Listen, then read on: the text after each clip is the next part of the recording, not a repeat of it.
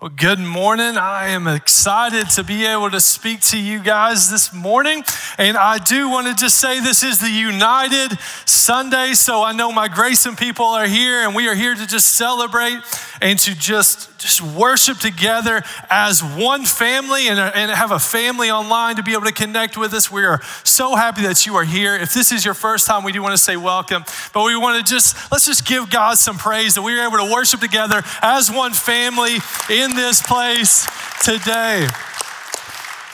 we believe that God is going to do great things. We believe that God is using all of us to help reach this region, to transform, to transform our families, to transform our relationships, and to just transform this world and this region. So we're excited that you have joined us today. Today I'm kicking off the series. We are talking all about love. Let's dive into it. Let's dive into it. To start things off, we are going to be looking at how do we define love? How do we define love? And to answer this question, we're going to ask two questions. Number one, go ahead and ask, what are things that you love? Let's get connected. What are some things that you love? I know we're in Morehead, Kentucky. Who loves some hibachi express? Come on now. There we go. Who would have thought, right? Out of a gas station? No way. So good. Now, for all you people in Grayson Olive Hill, you know, you know what I'm about to say. Who loves some Tres Hermanos? Come on now. I, I, pray, Morehead, that you get to experience a Mexican restaurant like Tres Hermanos one day, but until then, you're just gonna have to make the drive. I'm sorry, but well, well worth it. And then this one's personal for me. Any donut fans in here? Come on now. Where's my donut friends? Come on. Yeah. Yeah. As you can tell, food, 100% of the love language. Sweets, you get me going, you get me started, uh, get me cooking them, whatever it may be. But these are just some things that we love. You may say that you love someone, maybe your family, your friends, your kids, your spouse, your grandparents. You see, we all have this great connection because we all love something. And then you got to ask the second question why do you something that you do? Now, what is important about this connection is that we should not disregard our feelings. Your feelings are real. The feeling of love is not bad. You see, we are emotional beings. The way you feel about your spouse, your friend, your son, your parents, guess what? That is a gift given by God. The emotions that you feel are a gift. And in the same way, we cannot discredit the actions given by many in the name of love. But what we find is that at their roots, their roots are from a different place. From a different place. We see this when we analyze the type of love being used, when we analyze not only the noun, but also the verb. The noun is so important it says, This is real love. This is real love. Now, here's what's wild about the English language is I can say I love Taco Bell, and I definitely do. And I can say I love my wife, and I just use the same word to express the same type of love for one another. If my wife and Taco Bell are on the same level, we got a problem, don't we? There is no other way to express this type of love in our English language. We just say we love donuts, we love our kids, we love hibachi, we love our mom. You see how this expression of love in our language is oftentimes the same. But whenever we look deeper into scripture, whenever we look at the Greek context, the text, the original text, what we find is that Greek has many different words that they use to express love. And this particular noun is called agape love. Agape love. You've heard of this love before, before, probably as some sort of brotherly love given to someone. But really, we want to look at what does this agape love mean? It says that this is real love. So, what does it mean? You know, this type of love is used over 200 times in the New Testament. It has profound implications and profound impact on the way that we love. But it defines, it says, this is real love, agape love. Well, what does agape love mean? And we find this in the verb. We find this in the verb. The first usage of the verb, not that we loved God. What does this tell us? about this kind of love.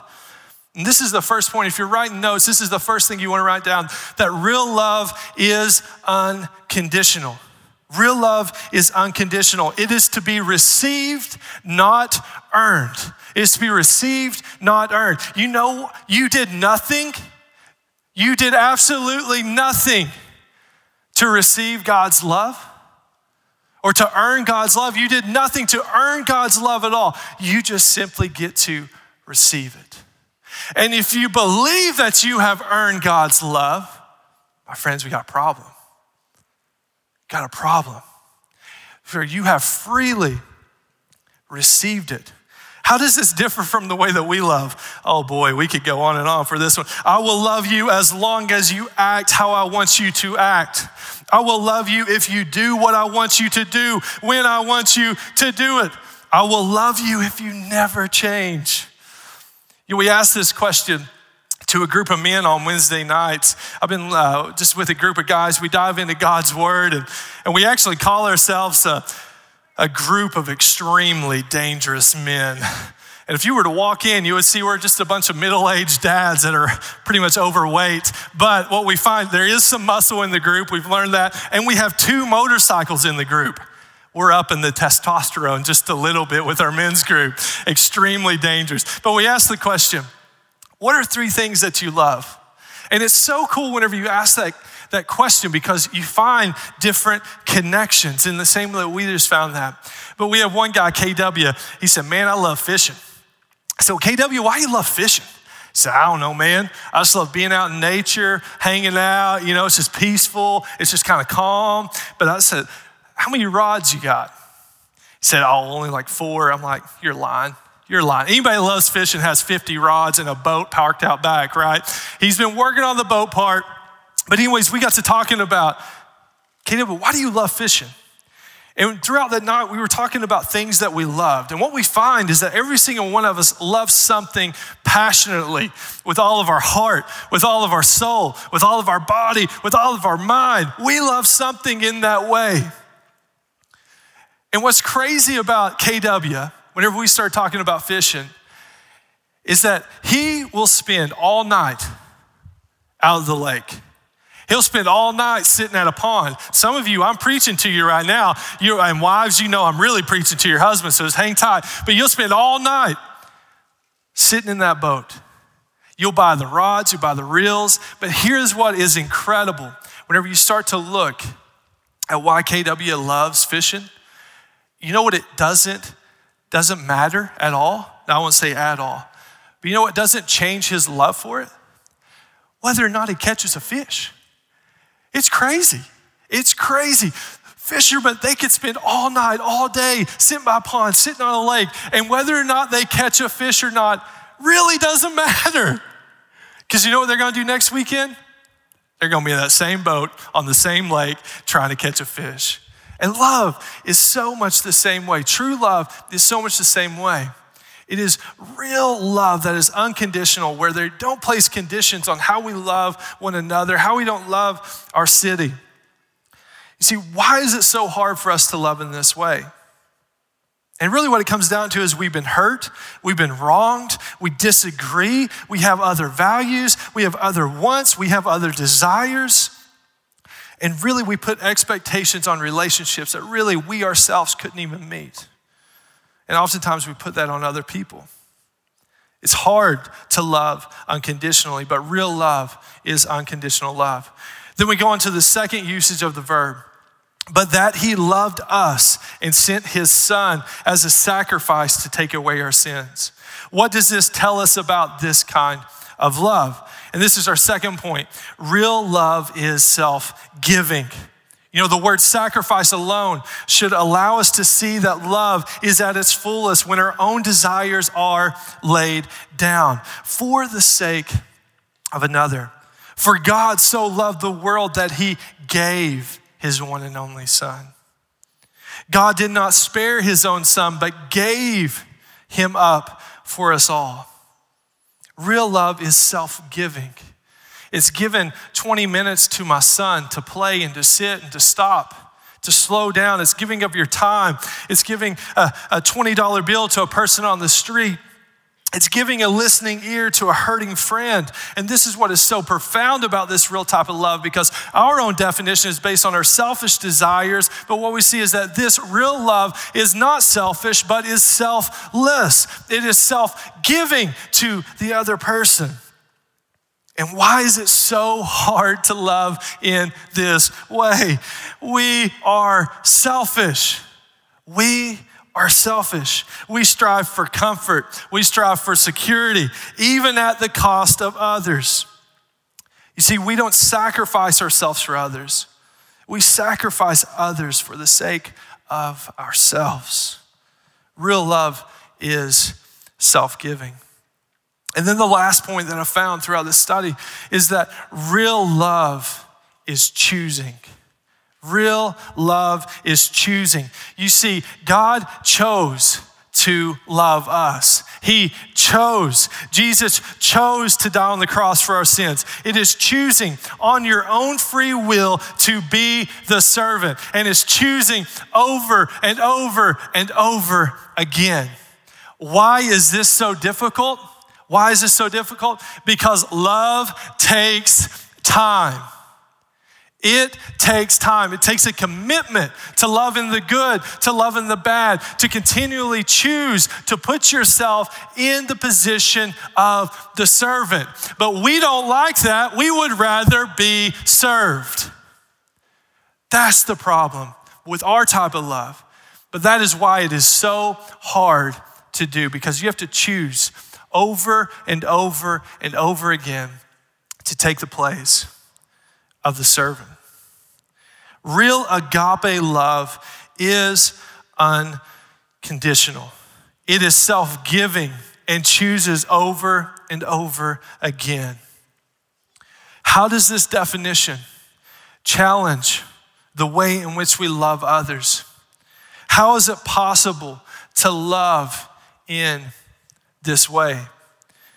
Not only is Jesus the example in our verse of what love is, but Jesus's, Jesus' life itself was the example of what real love is. Not only was it the death on the cross, but it was also the way that he lived his life every single day.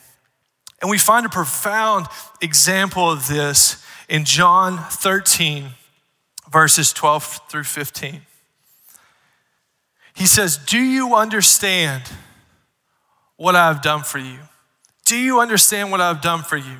And we're just coming in right here at the tail end of it. And you got to set up the story. What is going on? What is happening in John chapter 13? And what we find is that Jesus and his disciples are preparing for the Passover. And Jesus and his disciples are sitting around the table, they're eating food, they're having a good time, they're hanging out.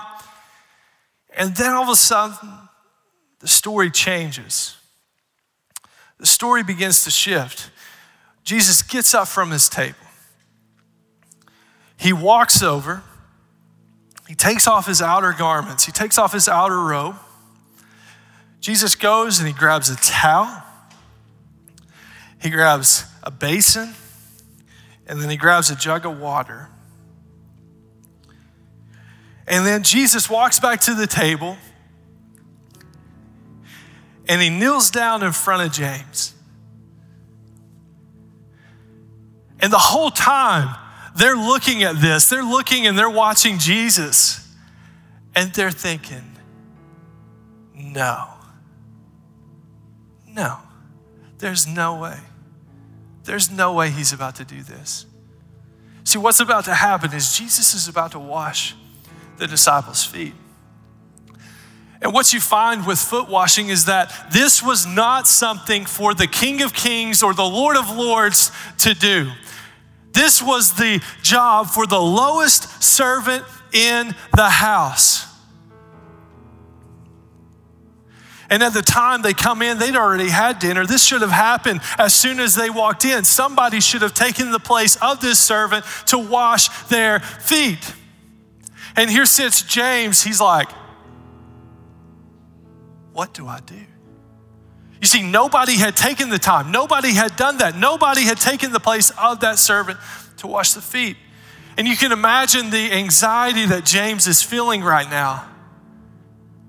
It's like, guys, help me out. What, what is going on? What are we doing? What is he doing? Imagine right now if does said, all right, everybody, let's take off our feet, or take off our feet. That'd be crazy, wouldn't it? You show me how you do that, and oh, oh my gosh. Take off your shoes. Take off your shoes. Automatically, everybody's anxiety went through the roof because feet are nasty. Could you imagine the smell if everybody's like, okay, sounds good, let's do it. Let's do it. And we're not even talking about shoes and socks here.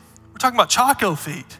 You know what I'm talking about? Chacos, just a bunch of sandals, dirt, dust. They smell too. It's incredible. It's all so bad. We got James with his Chaco feet sitting here, and Jesus is about to wash them. There's an extreme anxiety that runs uh, because this is not what Jesus is supposed to do. This is not something that the King of Kings should do. But he sits down before James and he grabs the water he pours them over his feet. He takes the towel, begins to clean them. Take the mud, the dust, the waste, all off of his feet. James is still just, I don't know what to say. And then he gets to Peter, and Peter's like, Lord, you ain't washing my feet. There's no way you're washing my feet. That's what we hope we would have responded like, right? And Jesus looks at him and says, Peter, if I don't wash your feet, you don't belong to me. And then Peter says, Lord, wash me completely. Pour the whole thing over my head and scrub me clean. It's profound, though, isn't it? Jesus, the King of Kings, the Lord of Lords, washes Peter's feet. See, the whole time he's taken taken the type of real love and he's just expressed it. He chose to grab a towel. He chose to get the water in the jug. He chose to bend down, to take the, the lowest position in the room as the servant.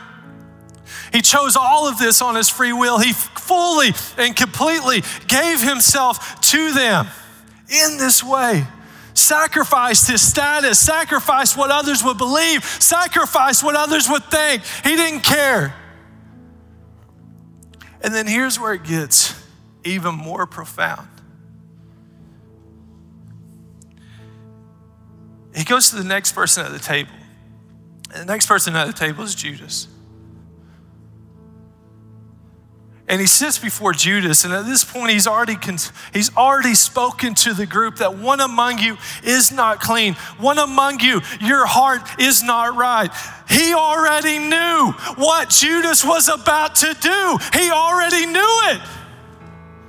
He knew that he would betray him, he knew that he would be the one.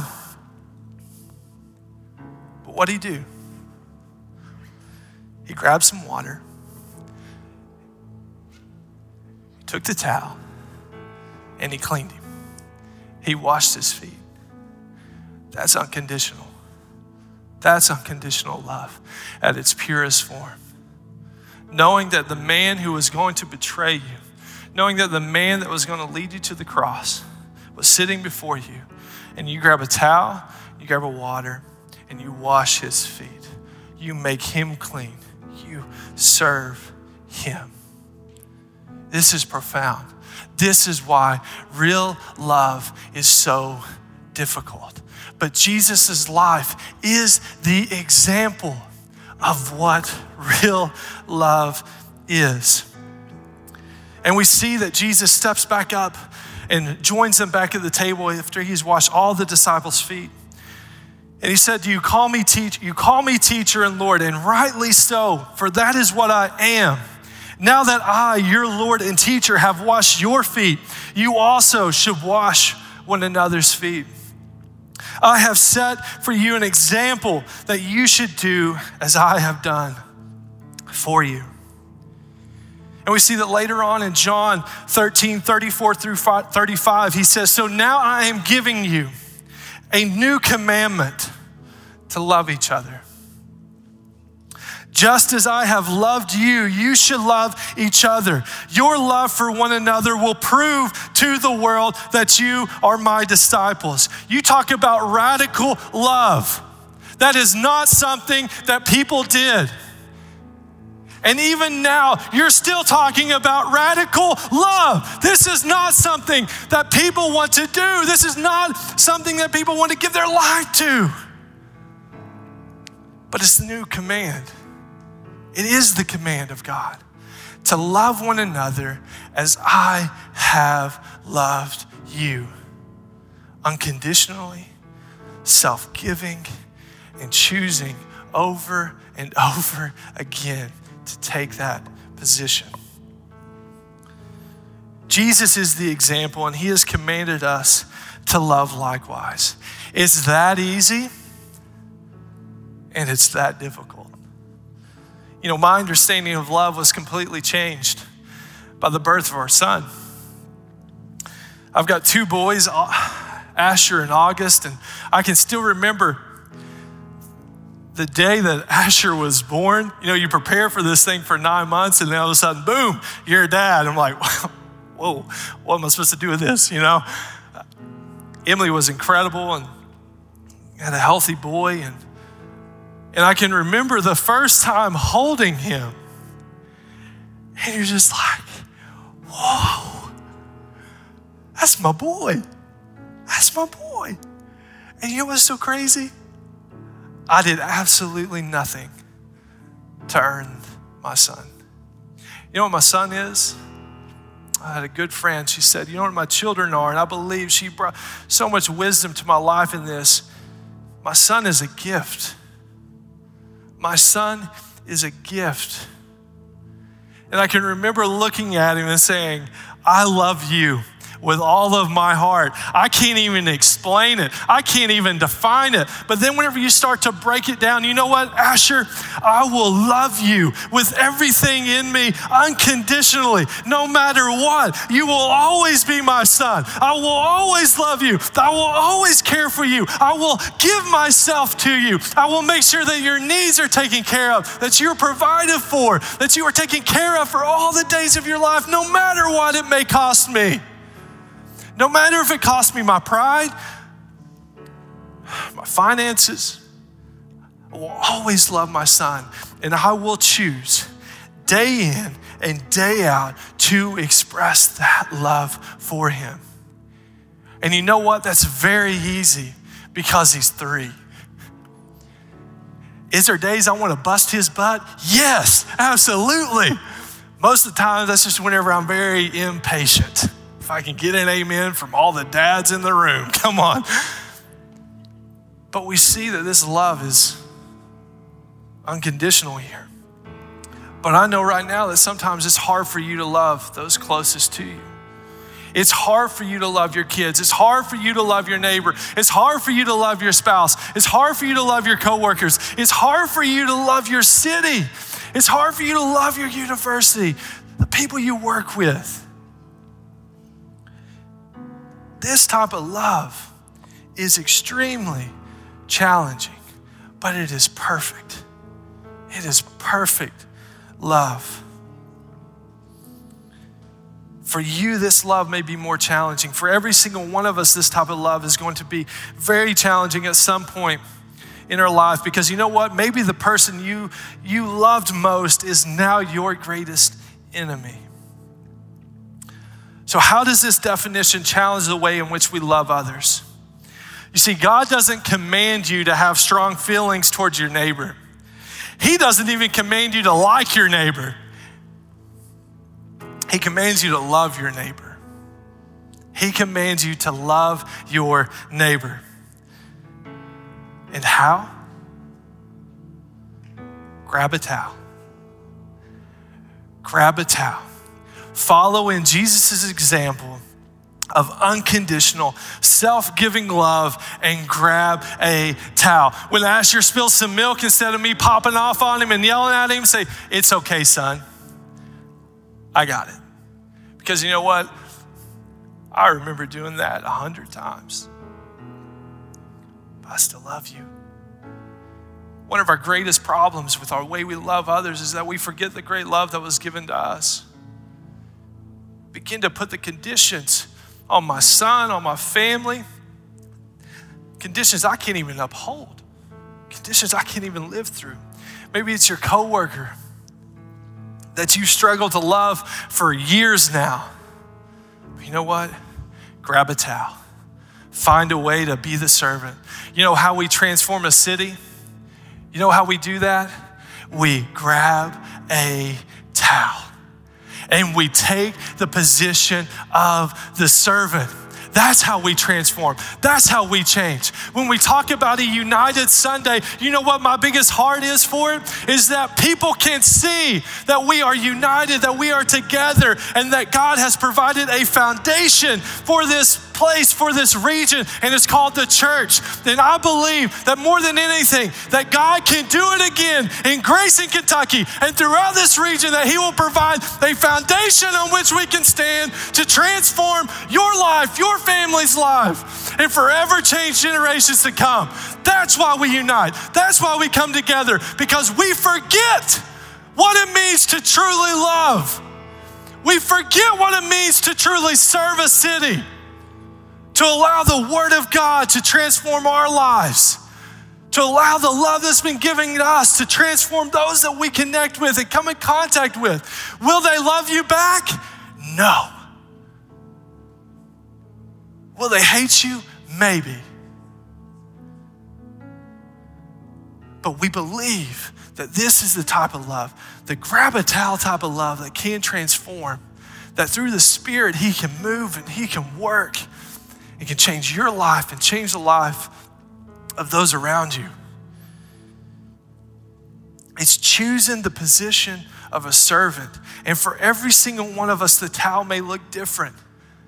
It may look different, but you've got to be willing. You've got to be willing to choose the position of a servant. Give yourself even when you don't want to, even when people don't deserve it, and even when their response won't be what you hoped. And it's choosing that love over and over again. See, cross equals a love, a love that's so profound, a love that's so life changing. But when we compare our definition of love, when we filter our feelings and actions through the agape love found in God's word, you tell me which type of love is going to change your marriage? You tell me which kind of love will transform your friendships, which kind of love would transform your family trees, which type of love would transform your city, and most important, which type of love would transform your life. See, the first step in fully loving others is to experience the true love God has given us. Many of you need to be reminded of that great love. I need to be reminded of it daily, hourly, every minute. A love that will and can completely transform your life. And here's the thing God has chosen you, He has chosen to love you. And He expressed this great love through His Son through the love that He showed by dying on a cross for your sins and my sins, for the forgiveness of all sins. He gave His Son Jesus for you. For the forgiveness of your sins, Jesus came for you. He died for you, and He got up out of the grave for you. It's unconditional. You can't earn it, you can't bargain for it. You just receive it and you give your life to it.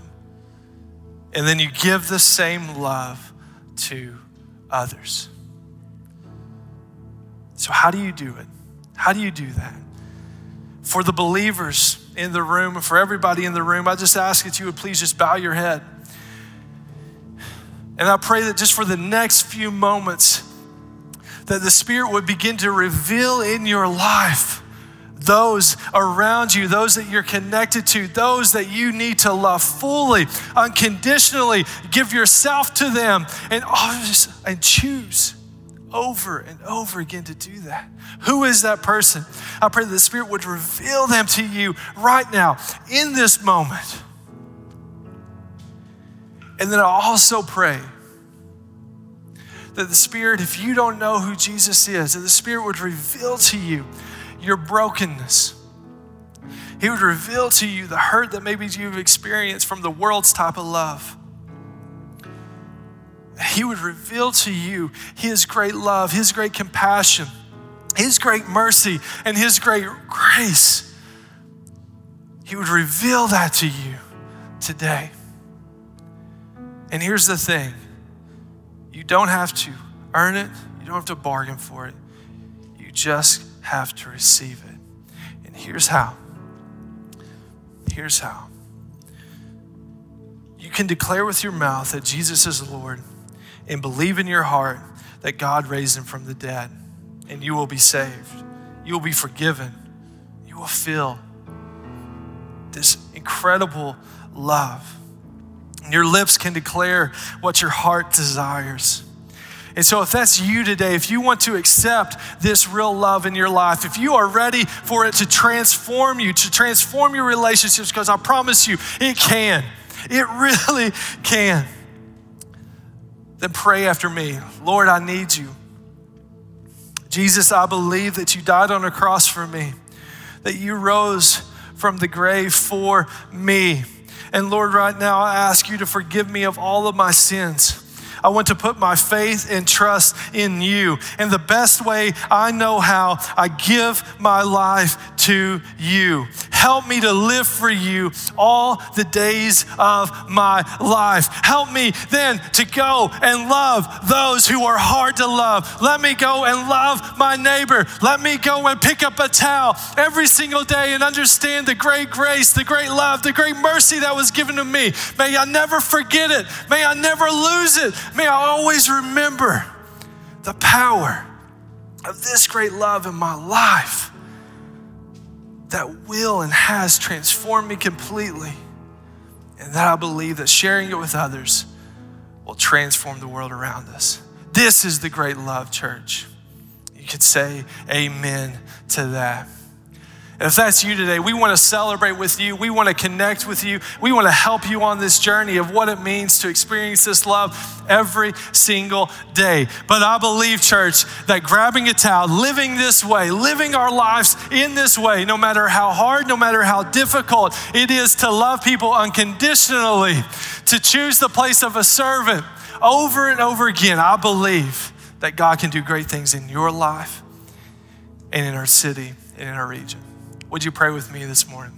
Dear Heavenly Father, we thank you so much for the great love that you have shown us, the great love that you have given us.